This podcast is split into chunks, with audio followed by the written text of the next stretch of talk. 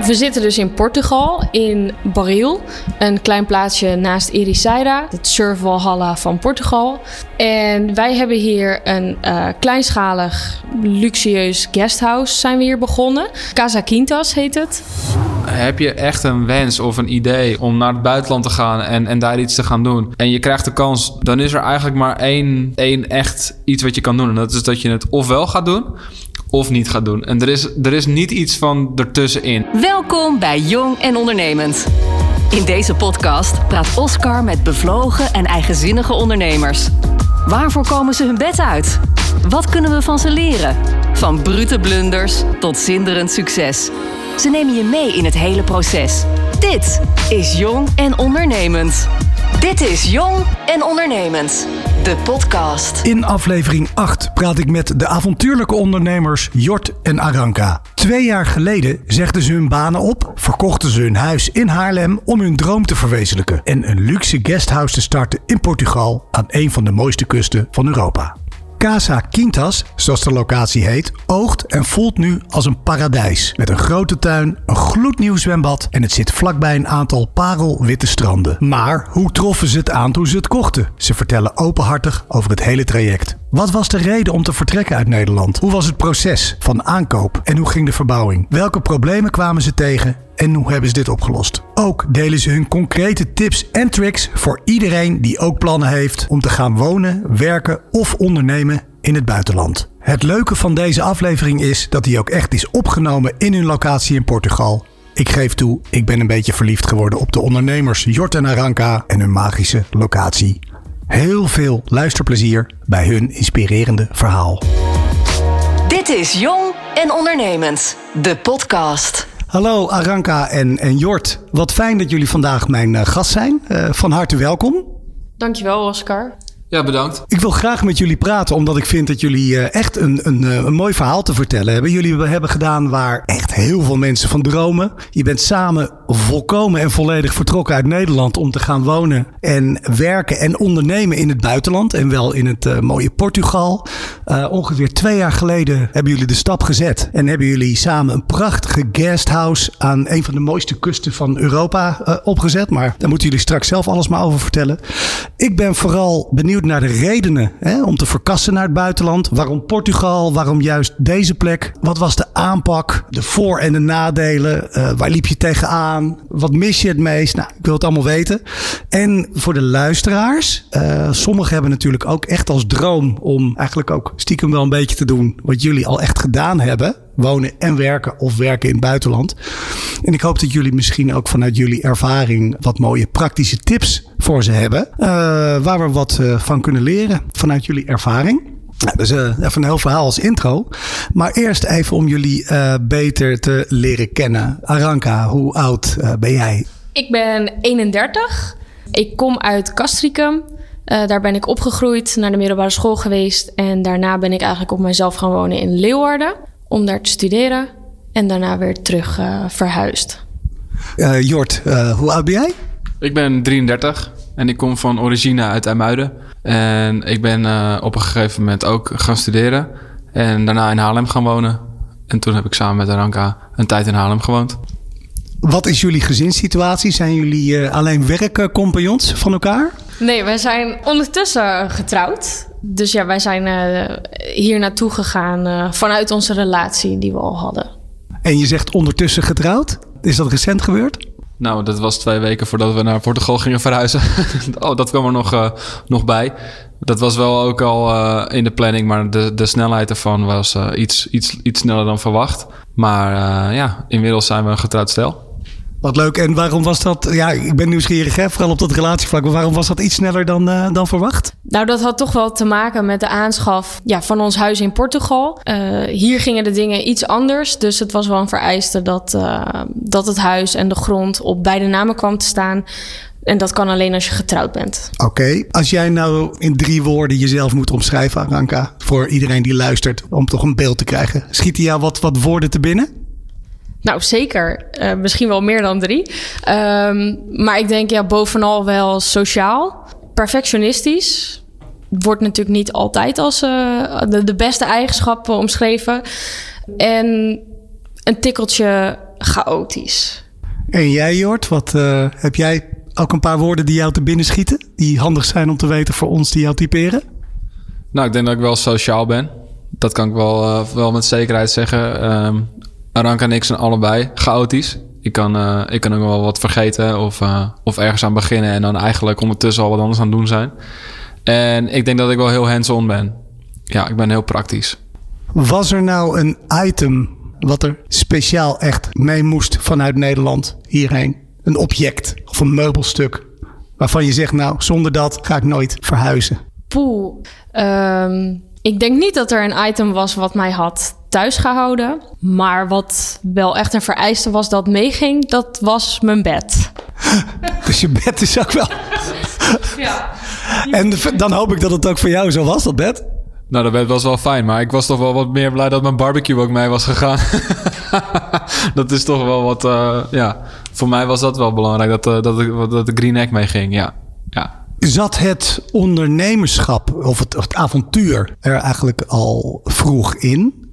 Het ondernemerschap is niet iets wat ik van huis uit heb meegekregen. Vanuit ouders of, of familieleden. Um, die wellicht allemaal zelf onderneemden. Maar ja, avontuur wel.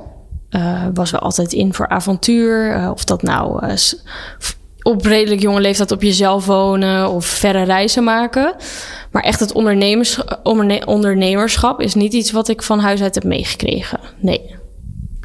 En Jort, was jij eigenlijk een, een, een, gozer met je neus in de boeken? Of was jij, ben je meer iemand van de praktijk? Nou, ik was absoluut niet met mijn neus in de boeken. Ik probeerde zoveel mogelijk dingen te bedenken om maar zoveel mogelijk uit de boeken te blijven. Um, wat altijd tot, natuurlijk tot grote ergernis was van, de, van mijn ouders. Um, echter denk ik wel dat dat ook wel een positieve kant met zich meebrengt. Want omdat ik dat nooit deed, was ik wel heel praktisch uh, ingericht. Um, in, in zowel het uitvoeren van, van werk als in het bedenken van oplossingen voor bepaalde zaken. Uh, ja, dus uh, om antwoord op je vraag te geven, nee, ik was geen studiebol. Wat was jullie laatste job in Nederland, baan, voordat je naar Portugal vertrok? Ik uh, was maintenance manager bij Soho House in Amsterdam. En daar heb ik uh, ehm, 2,5 jaar, drie jaar gewerkt. Dus ik ben ingestapt op het moment dat het project ontwikkeld werd. Dus dan moet je eigenlijk uh, het zo zien dat er een, een, een betonnen kas stond in het Bungehuis, een, een oude faculteit van de UvA. En uh, daarin zijn we een, een, een, hotel en een club gaan, gaan opstarten. En ik heb dat vanaf het begin tot het uitvoerende uh, ja, begeleid. En uiteindelijk ook daar werkzaam geweest totdat we hierheen verhuisden. En jouw job, baan in Nederland, Aranka, waar heb jij gewerkt voordat je hierheen ging? Nou, mijn, mijn laatste baan voordat we hier naartoe gingen, dat was bij Waldo. Een patisseriezaak in Amsterdam. Maar dat was eigenlijk al een tijdelijke job, omdat ik mijn, ja, mijn werk daarvoor al had opgezegd. Om meer tijd te kunnen besteden aan het onderzoeken en het uitzoeken van onze verhuizing naar het buitenland. Uh, Jort, wat, wat zijn nou dingen die jij bijvoorbeeld vanuit het hele opbouwen van het Soho House hè, ehm, nou hebt geleerd wat je, wat je hebt mee hebt kunnen nemen voor je ervaring uh, hier? Nou, ik denk dat er best wel een groot, een groot deel van de ervaring die ik daar heb opgedaan hier heel erg bruikbaar was. En dan vooral gezien het project wat we hier natuurlijk hebben opgestart. Uh, het aansturen van een aannemer, het aansturen van diverse andere werkzaamheden. Maar ook het, het technische inzicht wat je, ja, wat je logischerwijs krijgt als je een pand als, als zo inricht. Uh, het beslissing maken, het, het, het met Aranka overleggen over bepaalde zaken. Ik denk eigenlijk dat het werken bij Soho me alleen maar dichter bij de stap heeft gebracht op een positieve manier om dit te gaan doen. Uh, ja. En, maar op een gegeven moment heb je dan toch besloten van nou, we, we willen. We gaan een stap zetten. We gaan voor onszelf beginnen. Kan een van jullie misschien nog terug naar het moment dat je dacht: we gaan een stap zetten? Het is een kantelpunt om echt onze eigen onderneming te gaan starten. En dan ook nog in het buitenland. Ja, ik denk dat ik daar wel wat over kan zeggen. Um, bij mij was het kantelpunt eigenlijk tijdens een vakantie. We gingen op wintersport.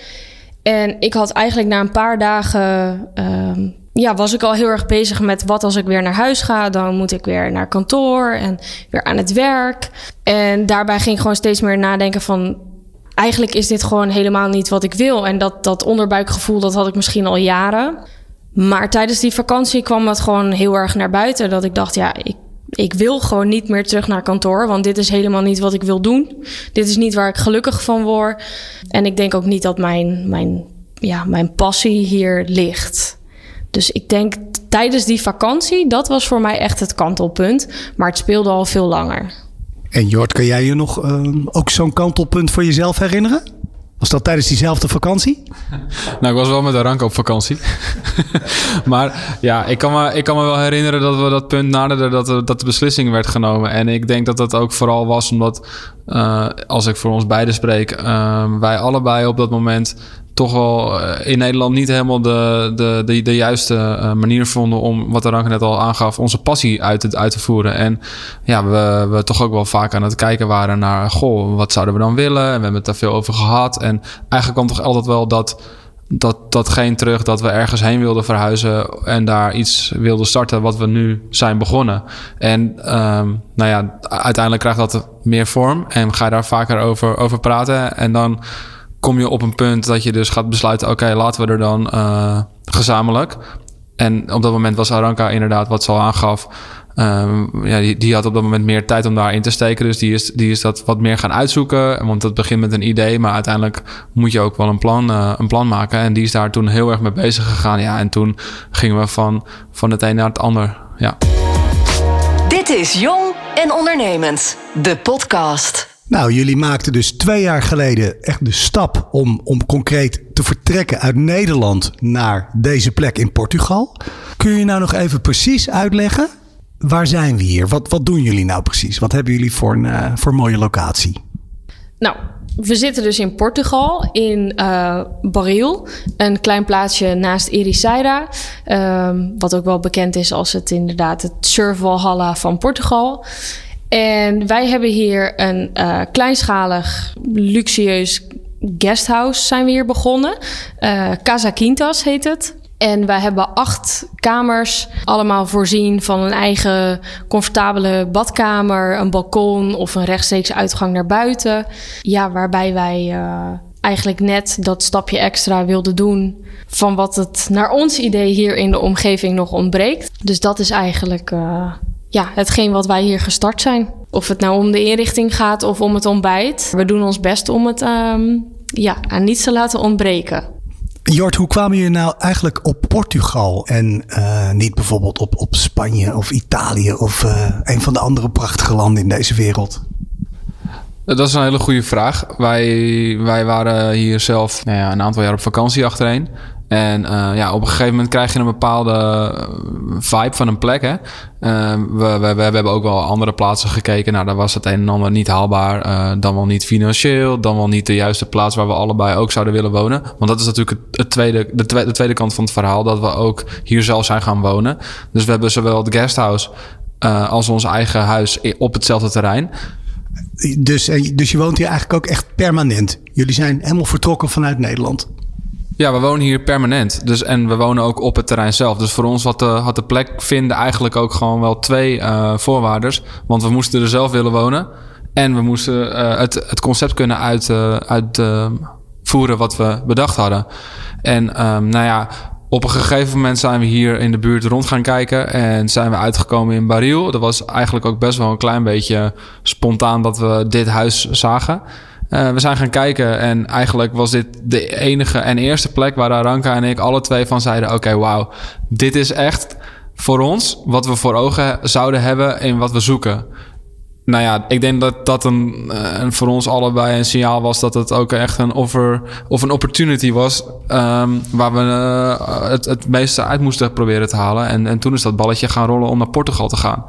Wat Jort zegt over het huis, dat is wel ja, dat is echt waar. Um, ik denk dat het eigenlijk gewoon liefde op het eerste gezicht was. Oké, okay. wat was nou voor jullie de hoofdreden om te vertrekken uit Nederland? Ik weet niet of ik 100% um, de niet had om te vertrekken uit Nederland. Uh, want ik bedoel, Nederland heeft ook heel veel goede en mooie dingen. Um, je bent er tenslotte ook opgegroeid. Maar hetgeen wat wij wel voor ogen hadden, daar kwamen we al wel snel achter dat dat moeilijk te realiseren zou zijn in Nederland. En daarnaast heeft Nederland natuurlijk ook niet altijd uh, het beste weer. Dus om echt die zonnige vakantiebestemming uh, neer te zetten, ja, dat wordt toch lastig in Drenthe of in Friesland. Dus zodoende ging, ja, gingen wij wel steeds meer ons verder verdiepen in het buitenland. En hebben we ook zeker bijvoorbeeld, heb ik nog Frankrijk overwogen. Um, maar wat Jort net al zei, ja, we kwamen hier altijd al op vakantie. En eigenlijk tijdens die vakantie dat we hier weer waren, ja, toen hadden wij allebei de ingeving van waarom niet hier? We komen hier zo graag. En eigenlijk alles wat wij willen en waar wij zelf van genieten, dat is hier aanwezig. Heb jij iets wat je in Portugal hoopte te vinden, wat je niet in Nederland zou kunnen vinden? Ja, en ik denk dat ik het ook wel gevonden heb inmiddels. Ik, uh, ik vind het heel fijn dat wij hier um, nou ja, kunnen ondernemen op de manier waarop we het zelf willen. Dus we zijn vrijwel eigenlijk niet afhankelijk van mensen om ons heen. Maar we hoeven ons ook niet echt te verantwoorden naar mensen om ons heen. Het is misschien lastig om het zo uit te, uit, uit, uit te vertellen hoor. Maar als je je inbeeldt dat we hier natuurlijk nu uh, zitten. Zodra je bij ons in de tuin jezelf terugtrekt, ben je gewoon volledig uh, afgezonderd eigenlijk van alles wat er omheen gebeurt. En, en dat idee en dat gevoel dat ik me aan niemand hoef te verantwoorden vind ik gewoon heel fijn. En dat miste ik persoonlijk in Nederland heel erg. Dan even over de, de praktische kant. Uh, we vinden voor niet, niet voor niks uh, het programma Ik Vertrek altijd zo ontzettend leuk. Om, om gewoon te kijken van nou, uh, daar gaan ze. Hè? wat gaat er allemaal goed, maar wat gaat er ook fout? Hoe hebben jullie deze plek gevonden, specifiek? We hebben deze plek gevonden door eigenlijk gewoon echt rond te rijden. We zijn in de auto gestapt. Uh, nadat we samen tot de conclusie waren gekomen van waarom gaan we niet hier zoeken? Waarom gaan we niet hier kijken of we hier ons droomhuis kunnen vinden? En toen zijn we letterlijk in de auto gestapt. Ik denk na 30 minuutjes hebben we dit gevonden.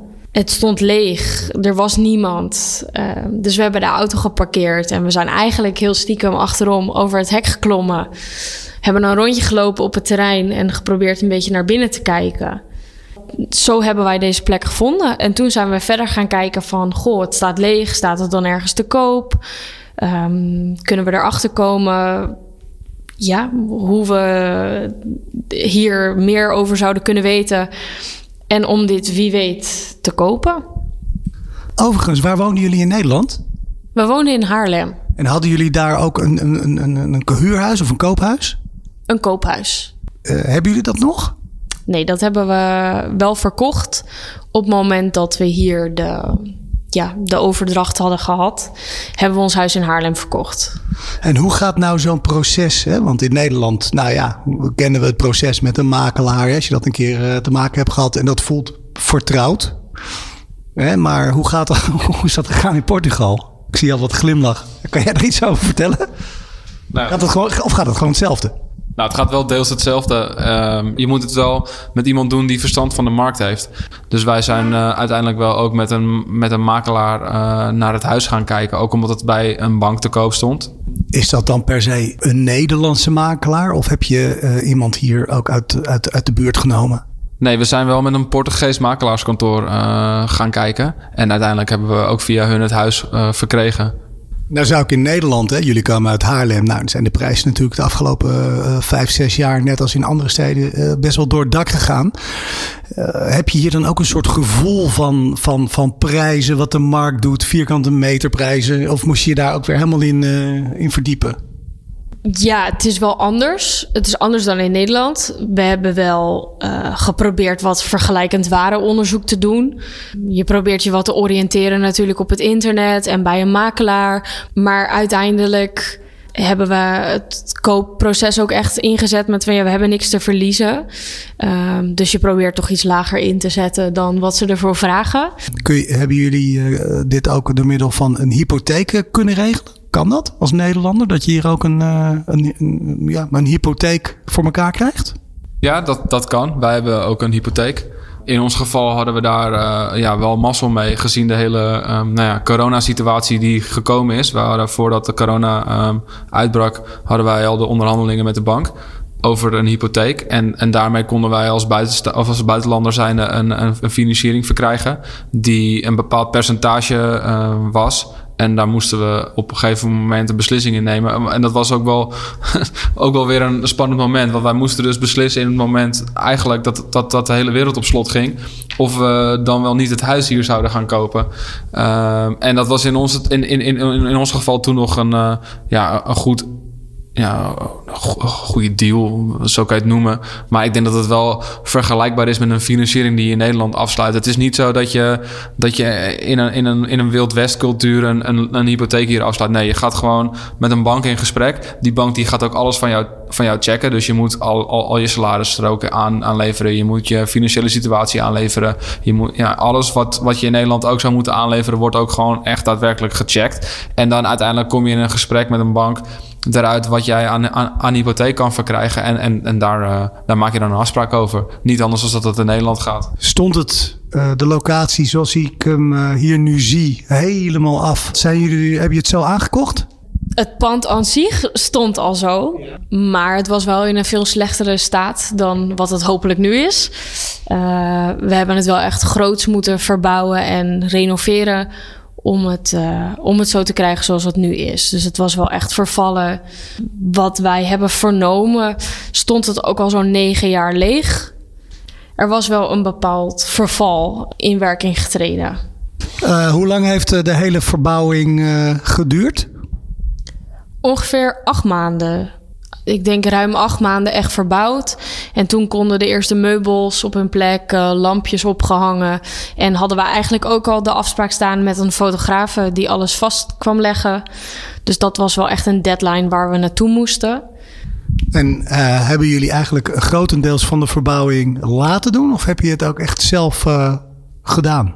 Nou, ik denk dat we wel kunnen zeggen dat we grotendeels ook zelf hebben verbouwd. Eigenlijk, uh, ja, om het misschien wat, wat, wat te verduidelijken. We zijn, we zijn op een gegeven moment gaan kijken van, ja, wat, wat kunnen we zelf? Wat willen we zelf? En wat is er uh, ook gewoon kostentechnisch mogelijk? Want je kan van alles willen, maar uiteindelijk hangt ook overal een prijskaartje aan.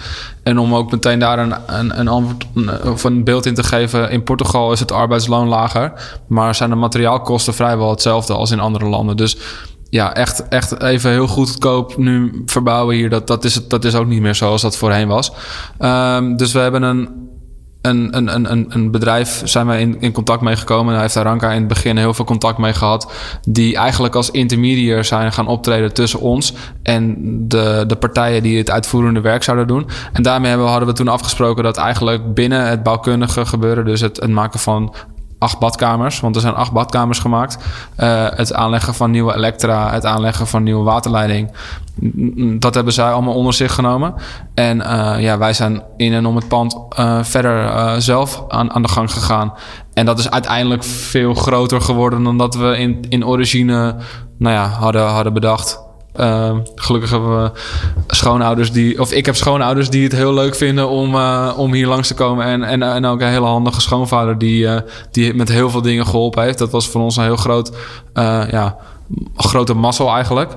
En um, ja, op, op een gegeven moment op de duur ga je zelf ook maar, maar dingen doen. En dan ja, een zwembad wat opnieuw gevoegd moet worden, ga je dan proberen. een tuin aanleggen, ga je dan proberen. En uiteindelijk ja, dan, dan moet je wel. Dus ja, om, ik denk om het zo in, in, in percentages misschien uit te beelden, is dat er, nou laat ik zeggen, 40% verbouwd is door een aannemer met, met de daarbij behorende partijen. En de andere 60% hebben we echt helemaal zelf gedaan, met z'n twee. Was er een bepaalde taakverdeling? Ik denk dat je wel een soort automatische taakverdeling krijgt. Ik ben zelf wel erg van schilderen en van de tuin.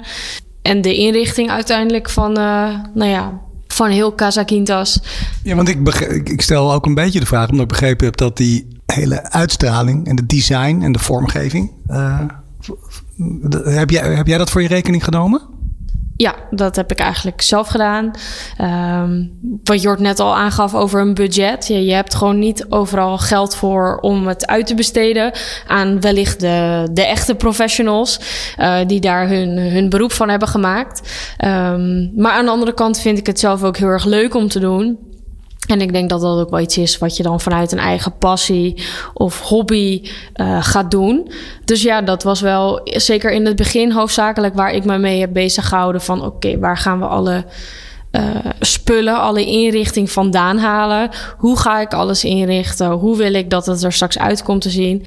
Was er een moment uh, waarop jullie zeiden, nou we geven onszelf zo lang de tijd. was er een bepaalde druk die je jezelf daarin oplegde? We hebben dingen absoluut niet overhaast gedaan. Maar op een gegeven moment heb je wel zoiets van: ja, nu moet het gewoon gaan gebeuren. Want ik wil niet langer meer wachten. Maar we kunnen ook niet langer meer wachten. Want dan bekroop je af en toe ook een angst van: wat nu als iemand anders het huis gaat kopen? Dus zolang het geen signed deal is, ja, blijf je dan toch in een bepaalde onzekerheid.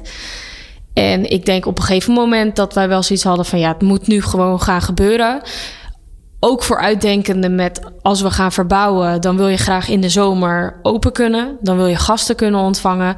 Dan wil je gaan beginnen met, uh, nou ja, weer centjes verdienen. Um, dus uiteindelijk... Ook op zijn tijd best, uh, best handig. Hè? Als je ziet wat jullie allemaal gedaan hebben, is het ook wel prettig om. Uh, ja. ja, zeker, zeker. Uiteindelijk, wat Jort zei, is er natuurlijk veel meer uitgegaan dan dat je op voorhand calculeert. Dat hoor je nou nooit, hè, met verbouwingen. Ik denk dat we vaak genoeg verhalen of afleveringen van Ik Vertrek hebben meegekregen. Dus je weet dat je nog wat achter de hand moet houden. Want het gaat altijd meer worden.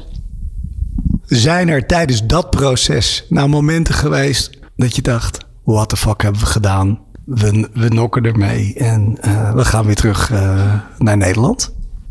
Nou, nokken niet. Dat heb ik nooit gehad. Dat moment gelukkig is nooit gekomen. Maar ja, er zijn wel momenten geweest dat het vrij frustrerend werd. En, en dan, dan is dat.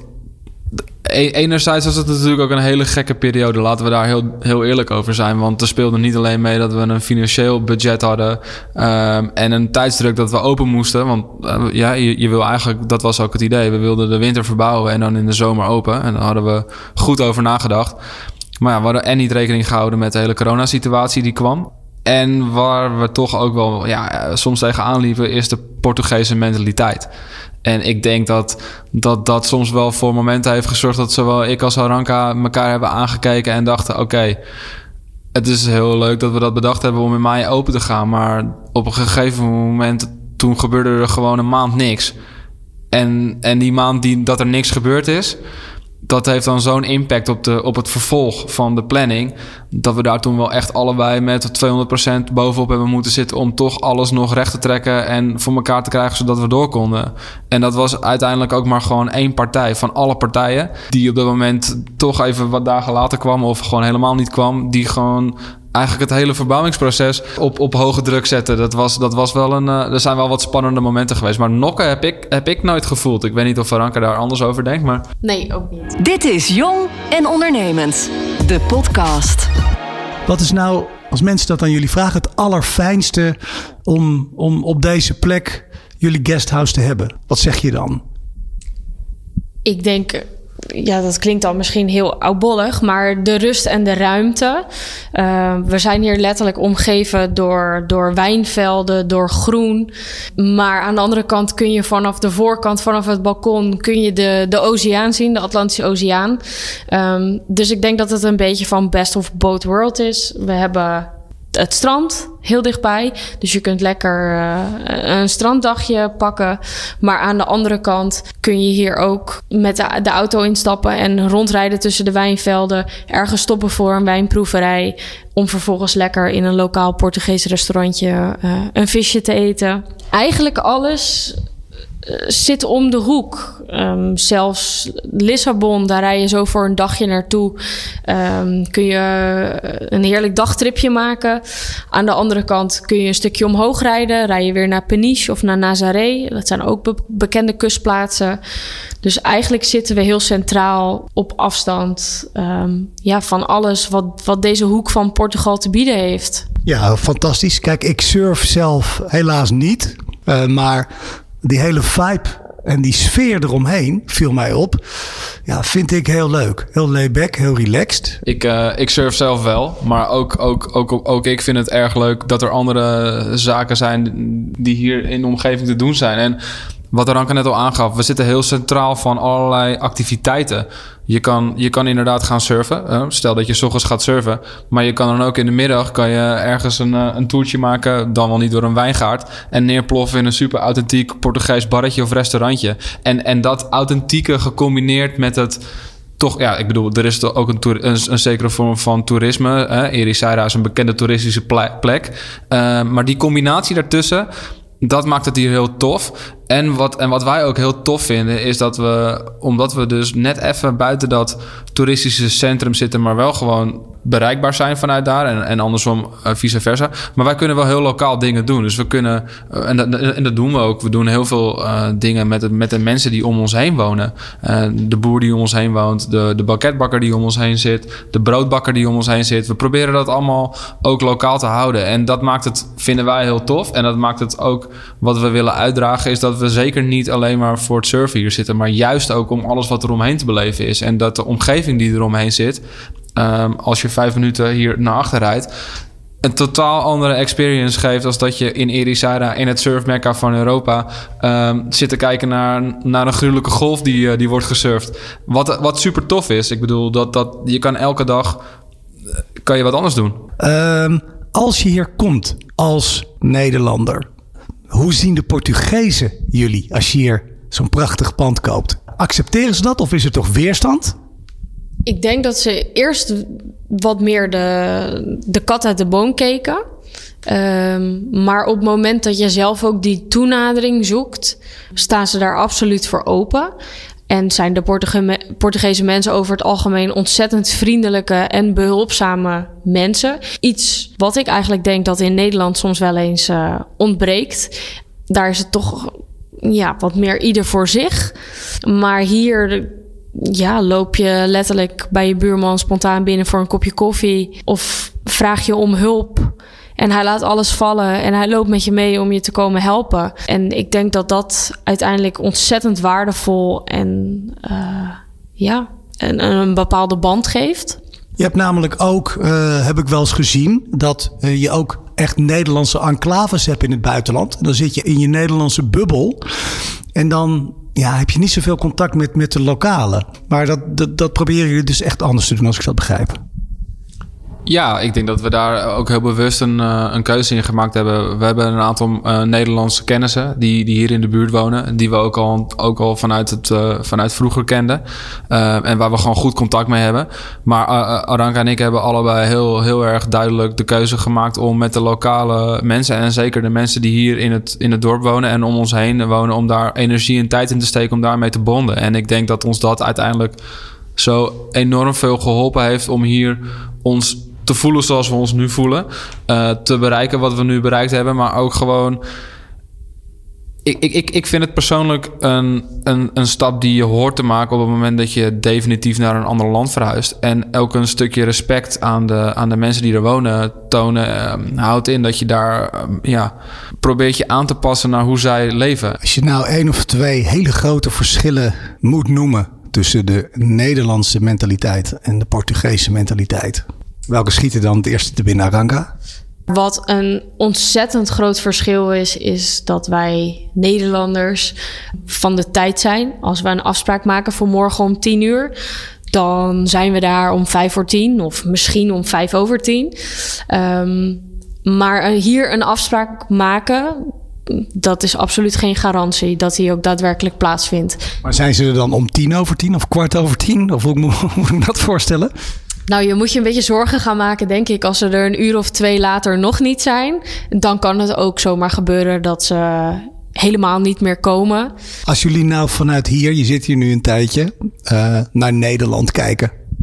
Uh, een beetje met een helikopterview. Wat, wat valt dan op? Wat wel opvalt is dat we in Nederland, denk ik, uh, we zijn heel, een heel ambitieus volkje. Um, maar daardoor worden we af en toe ook wel heel erg geleefd. Van afspraak naar afspraak. Van s ochtends uh, opstaan, naar je werk gaan, thuiskomen, boodschappen doen. Van de ene sociale afspraak in de volgende gaan. En daardoor heb je gewoon af en toe, denk ik, geen tijd om bij bepaalde dingen stil te staan. Of bepaalde dingen te waarderen die je hebt. Of hebben wie je familie of je vrienden mag noemen. En ik denk dat we daardoor soms wat gehaaster door het leven gaan. Ehm, wellicht soms ook zelfs wat egoïstischer. En hier is dat, ja, is dat toch wel heel anders. Uh, nog even een, uh, een, een, paar ja, gewoon zakelijke vragen. Tijd niet voor niks jong en ondernemend. Wat is jullie verdienmodel? Dus uh, eigenlijk gewoon waar verdien je je geld mee? Nou ja, we verdienen ons geld met het verkoop van onze kamers. Maar ook de experience die we daaromheen proberen te verkopen. En ik denk dat dat een groot deel van, het, uh, van, de, van, van de inzet en toewijding van Aranka en mij is. We proberen niet alleen de kamer te verkopen, maar ook het, het, het, het, het, alge, het ja, hoe, hoe moet ik dat goed omschrijven? We doen een barbecueavond. We hebben een, eh, een, leuke, een leuke koelkast met leuke uh, drankjes. We proberen wijn te, te, te, doen waar, waarin een leuk verhaal zit. Dus we hebben niet zomaar een standaard wijn, maar we proberen echt wijn uit de regio bijvoorbeeld te, te, te, te, te ontdekken en ook vervolgens te, te verkopen. Um, ja, daar, daar verdienen we ons geld mee. De, de, de, de kamerprijzen, in welke range moet ik dat uh, ongeveer zien? Of, of is het gewoon één prijs voor, voor, voor, de, voor alle kamers? We hebben een aantal kamertypes, dus daar zit ook een onderscheid in qua prijs. Uh, nou, dat zit tussen de 115 en de 215 euro per nacht. Maar dat is dus, daar zit al een verschil in qua het aantal personen of uh, het kamertype. Inclusief het ontbijt. Nou, dat mag niet onvermeld blijven. We maken dus iedere ochtend uh, het ontbijt. Dat is elke dag anders. Um, waarbij wij ook wegblijven bij een buffet. Dus wij maken iedere ochtend iets anders. En dat varieert van uh, een acai bowl tot eitjes van onze eigen kippen. Dan wel niet uh, bananenpannenkoekjes. Dus het is iedere ochtend iets anders. En dat gaat samen met een vers sapje, uh, een smoothie. Nou ja, de Portugese uh, zoetigheden, want die zijn er volop. Hoe komen jullie aan je klanten? Ik moet zeggen dat er, uh, ja, nou ja, dat is geen nieuw gegeven, maar er gebeurt natuurlijk heel veel via Instagram tegenwoordig. Um, dus ook daar komen zeker, nou ja, klanten vandaan. Wat is je Instagram-account? dat is Casa laagstreepje Quintas. Um, dus daar kun je ons vinden. Dan kun je alvast heel veel uh, nou ja, leuke plaatjes zien uh, van het guesthouse, van de tuin, van het zwembad. En naast Instagram uh, worden we natuurlijk via de website gevonden. En we hebben een hele leuke vermelding op een ja, travel blog, Bart's Boekje. Wat geeft jullie de grootste kick nu het bedrijf zo loopt? Gewoon iets wat je spontaan te binnen schiet. Ik denk dat dat voor ons allebei een kick geeft om gewoon te zien dat mensen enthousiast zijn om wat we doen. En dat we ook allebei, ondanks, we, want we hebben het nu continu over hoe, hoe leuk het is en hoe, en, hoe, en, hoe, en, hoe, en hoe mooi. Maar het is wel gewoon keihard werken. En er zijn ook wel een aantal dingen waar je gewoon op een gegeven moment mee moet dealen. Waar je niet mee moet dealen op het moment dat je voor een baas werkt. Je kan uh, bij een baas op, om vijf uur met piepende bandjes het pand verlaten. En, en dan is het allemaal wel oké, okay, tot een zekere hoogte. Maar hier is het gewoon je bent, ondanks dat je niet 24 uur per dag aan het werk persoonlijk bent, ben je wel 24 uur per dag op, op Casa Quintas. En dan is het gewoon heel, heel cool en heel vet om te zien dat wat we proberen uit te, uit te beelden. En ik denk dat we daar, dat we daar allebei heel goed hetzelfde in staan. En, en gasten enthousiast hier zijn en gasten een leuke tijd hebben, een leuke vakantie. En op, en op het einde ook gewoon weggaan en dan tegen ons ja, een compliment maken over de dingen waar we het voor doen. Wauw, we zijn echt uh, een meest bij jullie ontbijt. Dat is wat we, wat we tot nu toe veel horen. Nou, dat is tof, want daar steken we heel veel tijd en moeite in. Dus dat is leuk dat dat op die manier terugkomt. Maar ook het, het, gegeven dat we die barbecue-avonden doen. Het is enorm veel werk. Maar uiteindelijk liggen we wel vaak s'avonds daarna samen in bed en dat we zeggen: Oké, het was ook wel gezellig. En, en, en, en dit is zoals we het bedacht hebben. En ik denk dat voor Angranka en mij dat een enorme drive is om te doen wat we doen en om ook te blijven doen wat we nu doen. Zien jullie jezelf als je over een paar jaar kijkt, uh, dit allemaal met z'n tweeën blijven doen? Of wil je op een gegeven moment als organisatie wat groeien? Uh, wat, wat zijn er op dit moment je gedachten over? Nou, het we, het gaat super goed. En uh, wat Jort al zei, we beleven er ontzettend veel plezier aan om dit zo met z'n tweeën te doen. Maar voor de toekomst, um, en of dat nu over vijf jaar is of over tien jaar, ik heb geen idee. Maar dan hoop.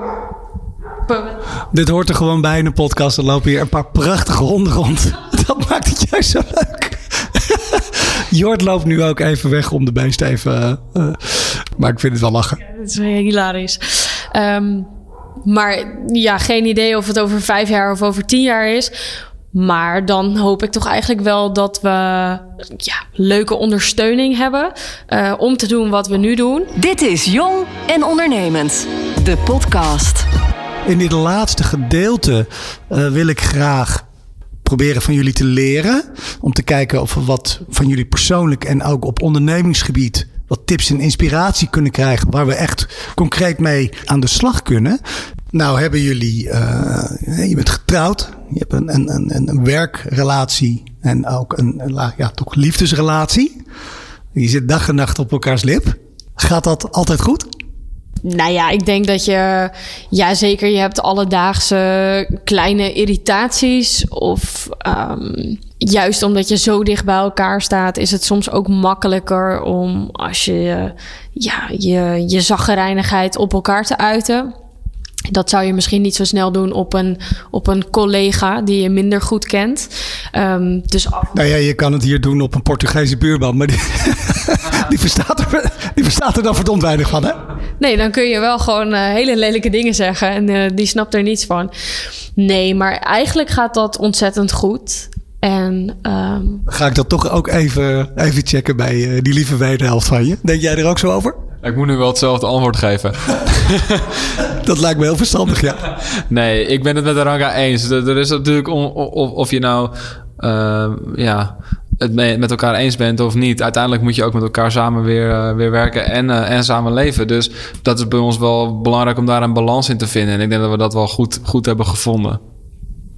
Als ik nou zit te luisteren en ik denk, nou, wat jullie hebben ge- geflikt en ook gedaan, de effort die je erin hebt gestopt. En het, eh, dus echt, echt het verhuizen, die hele stap, nou ja, waar we het net allemaal over gehad hebben. Welke tips zou je nou hebben voor mensen die nu zitten te luisteren en die of bijvoorbeeld echt in het buitenland wat langer zouden willen werken, of misschien ook wel zoiets willen doen, eh, of dat nou in Portugal is of in een ander land. Welke items, welke gedachten komen dan bij jullie op wat je dan tegen ze zou kunnen zeggen? Nou, voor in het buitenland werken zou ik zeggen, ga dat absoluut doen. En of dat nu vanuit je Nederlandse werkgever is ehm, of omdat je freelancer bent. eh, maar ga dat zeker eens ervaren. Ik denk dat dat vrij laagdrempelig is. En dan kun je al ontzettend veel meekrijgen en ervaren of je uiteindelijk de definitieve stap wil zetten. Dat is denk ik in ieder geval voor werken in het buitenland. Zie je hier trouwens ook eh, in toenemende mate bijvoorbeeld digital nomads? Komen hier mensen in, jullie locatie ook wel eens eh, hier vandaan werken? Ja, zeker. We hebben afgelopen zomer eh, nou ja, meerdere gasten mogen ontvangen die hier een aantal dagen vrij waren, maar ook een aantal dagen de laptop of de telefoon erbij pakten om wat werk te verzetten. En eh stel voor dat je mm, nog een grotere stap neemt en je denkt, nou, ik wil eigenlijk ook eh, weg uit Nederland. En ik wil ook datgene doen wat jullie doen. Hè? Wat, eh, wat moeten ze dan vooral eh, niet doen?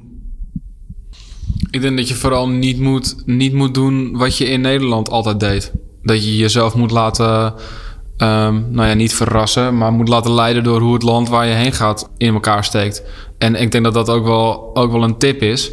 Je, je, je omringen met de mensen die jou kunnen helpen met te bereiken wat jij wil. En je kan heel makkelijk gaan kijken naar wat een ander doet en naar, naar, hoe een ander iets runt en, en, en daarmee dezelfde mensen aanspreken. Maar het is eigenlijk en veel leuker en ik denk ook veel succesvoller door echt te gaan doen waar je zelf achter staat. Met de mensen die je daarmee kunnen helpen. En voor mij heeft dat heel erg geholpen hier. Door inderdaad misschien soms wel eigenwijs toch te gaan samenwerken met eh, iemand waarvan een ander misschien niet zo snel zou zeggen: Oh, daar ga ik wat mee doen. En die moeite heeft zich uiteindelijk wel geleend in dat diegene eh, achter hetgeen staat wat wij ook wilden doen. Dus ik denk dat dat een belangrijk ding is. En ik denk wat gewoon echt wel is van... heb je echt een wens of een idee of een, of een niet... om, om naar het buitenland te gaan en, en daar iets te gaan doen... en je krijgt de kans... dan is er eigenlijk maar één, één echt iets wat je kan doen. En dat is dat je het ofwel gaat doen of niet gaat doen. En er is, er is niet iets van ertussenin. Ja, het bestaat misschien wel in, een- in de vorm van een, een, dig- een digital nomad. Misschien is een, is een voorbeeld daarvan. Maar ik denk dat vrijwel elke andere vorm van ondernemen je moet er of vol voor gaan of het gewoon niet doen. En, en, en dat is een tip die ik, die ik wel kan geven. Als je het doet, ga er gewoon vol voor. En uiteindelijk is er altijd wel wat te verliezen, maar je bent nooit volledig uh, ja, verdwenen. Maar kun je je voorstellen dat uh, uh, in dat grijze gebied tussen iets willen en iets net niet durven, en daar zijn allerlei redenen voor, hè? Dat grijze gebied haakt, nou, exacte cijfers zullen het niet zijn, maar doet 80% het toch niet. Want je kunt het ook niet helemaal zeker weten. Uh, ik bedoel, je zet die stap, maar 100% zekerheden zijn er, denk ik niet. Nee, en ik denk ook wel dat ik die dat als tip zou meegeven van bepaalde onzekerheden zullen er altijd zijn. Um, dus laat je daardoor ook niet te veel tegenhouden of beïnvloeden. Of door de mensen om je heen, uh, die soms hele goed bedoelde adviezen geven. Maar het zelf misschien nooit gedaan hebben. Dus waar komt dat advies dan vandaan? En je kunt nog zoveel uitzoeken, uitrekenen, bedenken of vooruitdenken. Maar je moet het uiteindelijk doen. En ja, daar gaan dingen tegen zitten dat gebeurt bij iedereen en dat gebeurt denk ik altijd. En het enige wat je dan weer kan doen is uh, alles weer bijeenrapen en weer doorgaan. Met de kennis van nu, met alles wat jullie ervaren hebben, wat je gedaan hebt, zou je het dan weer doen? 100% ja. Zeker weten, ja. Ik ben echt heel erg onder de indruk van uh, ja, sowieso jullie als mensen ook de gastvrijheid die ik zelf heb mogen ervaren. Uh, maar ook eerlijk gezegd de vanzelfsprekendheid en de onbevangenheid waarmee jullie dit paradijsje, je eigen wereldje hebben, hebben gecreëerd. Hebben jullie trouwens uh, ja, nog, nog, nog aanvullingen of heb je eigenlijk alles kunnen vertellen wat je kwijt wilde? Oftewel, heb ik wel alle vragen gesteld? Nou, ik, heb, ik, heb, ik heb nog wel wat aan te vullen. Ik denk dat het uh, misschien nog wel uh, interessant is om te vertellen uh, en even teruggaan naar het aankoopproces van het, van het, hele, het hele pand. Ehm, ik, ik vertelde dat we een makelaar gebruikt hebben hè, voor het aankopen van het huis. Maar ik denk dat het gewoon heel goed is op het moment dat je de, dat je de beslissing gaat nemen om iets in het buitenland te zoeken en aan te kopen. Dat je daar jezelf goed van bewust van bent dat gewoon een aantal juridische zaken in het buitenland heel anders gaan dan in Nederland. Om daar volledig in detail in te gaan treden, dat, dat wordt te veel. Maar wat ik, als, wat, ik, wat ik nog wil meegeven is... laat jezelf echt goed um, adviseren of, of, of bijstaan door een advocaat... die bekend is met alle papieren en alle wetten, et cetera. Uh, om gewoon ervoor te zorgen dat dat gedeelte...